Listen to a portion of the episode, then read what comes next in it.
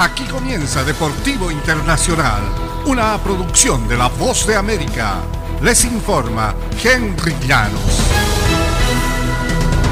La policía de Charlottesville, Virginia, tiene bajo custodia a un exjugador de fútbol americano de la Universidad de Virginia que es sospechoso de asesinar a tres jugadores de fútbol americano y herir a dos estudiantes más en el campus el domingo por la noche. Tres jugadores de Virginia, los receptores abiertos Label Davis Jr. y Devin Chandler y el apoyador de Sean Perry fueron confirmados por el eh, presidente de la universidad, James Ryan, como los asesinados el domingo por la noche. Múltiples agencias policíacas habían estado buscando a Christopher Darnell Jones Jr., quien fue corredor freshman en la plantilla del 2018 del equipo. Su biografía señala que previamente jugó en preparatorias de Petersburg y Marina en Virginia.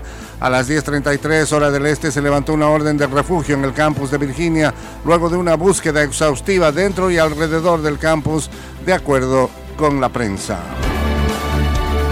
Y en el Mundial de Fútbol, los puestos de cerveza de Budweiser serán cambiados de lugar en los ocho estadios para esta Copa Mundial a zonas menos visibles a escasos días de la inauguración del torneo, según indicaron los organizadores de Qatar.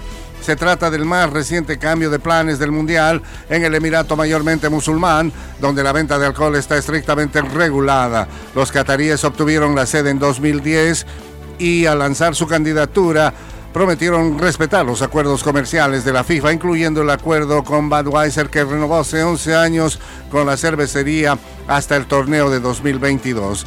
Los organizadores del Mundial finalmente confirmaron una política para vender cerveza en septiembre en los estadios y en las fan zones, donde autorizados por la FIFA podrán consumir la cerveza.